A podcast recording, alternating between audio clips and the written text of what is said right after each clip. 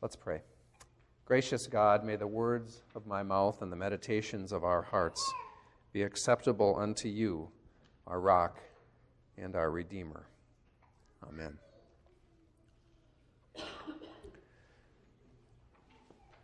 Some of you, I think, are familiar with the movie The Truman Show. A story, somewhat like Nicodemus, about one man's journey for truth. Truman Burbank is a man who has grown up and lived every minute of his life in a television studio. In fact, the largest studio ever built, complete with a town on an island surrounded by water that appears to be an ocean. Here's the catch Truman thinks his world is real, but everyone, in fact, in his world is a paid actor. Every ray of sunshine is from a giant light bulb. All of this orchestrated inside a giant dome by the director.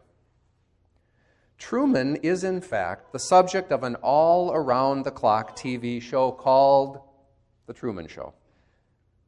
But eventually, he picks up clues that his world is, in fact, not real, that he's trapped and he's not really living. So one night, under the cover of darkness, he sets out on a journey to discover the real world at the end of his not real world. The creator of the TV show, of course, tries to catch him and, and discourage him before he breaks free from the deception. But Truman prevails until he literally sails and reaches the end of the world as he knows it and is faced with a decision about where to go from there. Let's take a look at sort of the poetry of this moment when he butts up against the end of the, the fake world. And uh, let's take a look. And a conversation ensues. Have you ever felt like your life was counterfeit, shallow, flat, lacking in depth, dimension, or transcendence. Perhaps we're all a little bit like Truman at some point.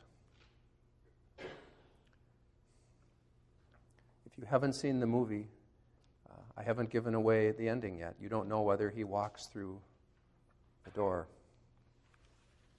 A long time ago, there was a man named Nicodemus who, like Truman, felt in his gut that something was missing, that somehow his world was a shallow imitation of what was really real.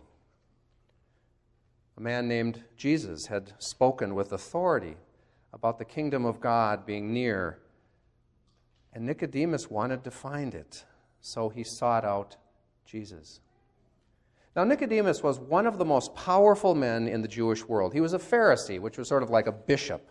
Now, think of it Nicodemus is highly educated, powerful, respected in his society, and wealthy. Yet somehow all those things power, wealth, respect, knowledge, even uh, religion seemed hollow and counterfeit on some level to Nicodemus. Perhaps he felt he was living only in a kingdom created by people, but not God. So one night in the darkness, he set out to find Jesus and to talk to him. Now, it's not insignificant that Nicodemus went to Jesus in the dark. There's a double meaning here. It's actually quite rich. Darkness was in this culture a symbol of ignorance and separation from God. So the darkness clearly suggests that Nicodemus is experiencing a separation from God and his desire to move out of it into the light. But there is another sense to the darkness here.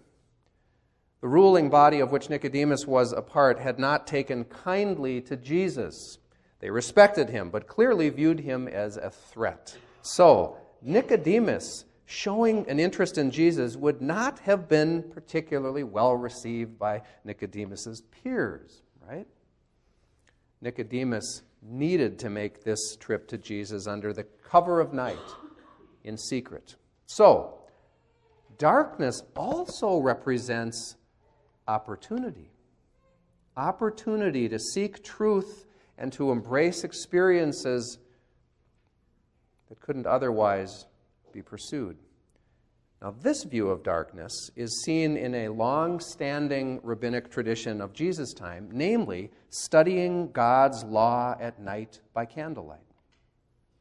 So, darkness is also an unencumbered space and time to seek and to learn. A brilliant example of such uh, flourishing in darkness is found during the period of slavery in America. Slaves were not allowed to assemble in Christian worship on their own, only if their master invited them to worship with his family. It's, it's well known, in fact, that slaves were inspired by the story of Nicodemus going out at night to seek Jesus because, like Nicodemus, they too were forbidden for different reasons to assemble in Jesus' name. And so, sometimes slaves would use the cover of night to assemble in Christian worship and worship in their own way, in their own language. It was likely at such times that they created African American spirituals. And so, Nicodemus finds Jesus. And rather than ask him a question, he merely states, Rabbi, we know that you are a teacher who has come from God, for no one can do these signs that you do apart from the presence of God. I think that Jesus quickly perceived that Nicodemus was a seeker who was having doubts about the world he lived in, doubts that his religious life wasn't adequately tethered to the divine and the transcendent. What if, the world of the Pharisee was as scripted and controlled and counterfeit as Truman's world?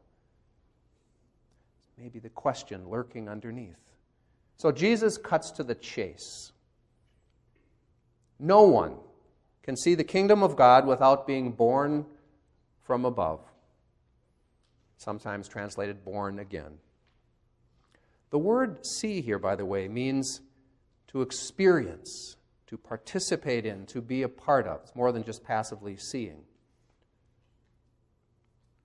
Well, reasons Nicodemus, how can I be born more than once? Not tracking. Jesus responds No one can enter the kingdom of God without being born of water and spirit. In other words, a birth, he's describing, that is from the waters of the natural world where we come from, but from the Spirit of God too. This means to participate in a new creation that is birthed and nurtured within the old creation of our daily lives water and spirit. So, this is no self improvement program. We cannot say, I'm going to be born again today. That's what I'm going to do. Or I'm going to go birth myself today. This, of course, is something that's given to you, this birth from above, just like your natural birth. You don't choose it. Jesus likens it to the wind. We don't control it at all. And yet, we experience the wind, don't we? It comes to us. In Jesus, God promises that it comes to us. And all we can do is receive it in faith and say, Thank you, Jesus. For God indeed so loved the world that he gave his only begotten Son, that whoever believes in him will not perish but have eternal life. Believe it. It doesn't say exactly how Nicodemus responded to this conversation at night didn't clearly walk through a door like Truman uh, may have done.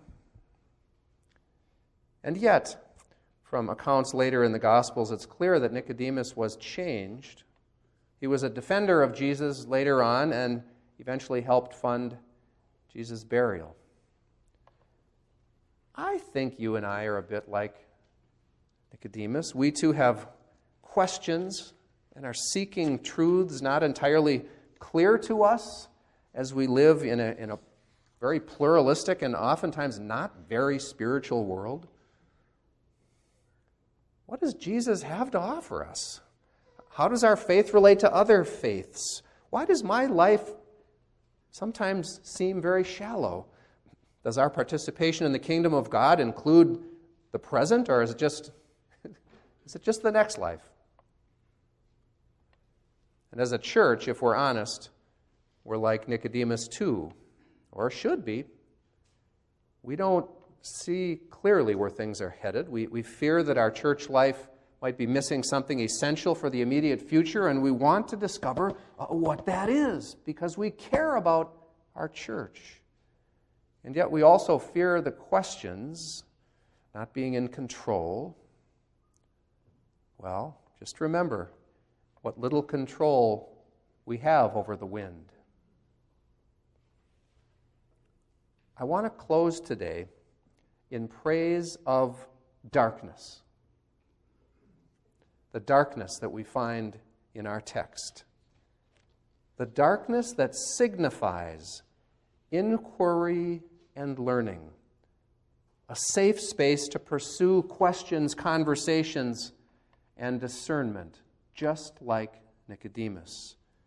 The darkness that means that we recognize our own ignorance and our separation from God.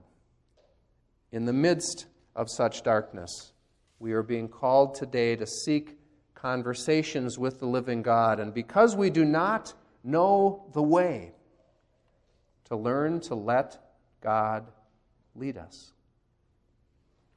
I would even suggest to you that our future depends on not being afraid of the dark, but rather fostering and embracing these kinds of spaces where seeking and conversation can take place with Jesus and with each other. How effective are we at Mount Carmel at providing this kind of darkness, a safe space to pursue questions and seek a deeper truth? Here's the great part. John 3:16 again. We do not need to be afraid of this darkness for the simple reason that Jesus meets us there and Jesus is trustworthy with this proclamation. In faith, we are born from above and participants in the kingdom of God. So, like Truman, walk through that door. Amen.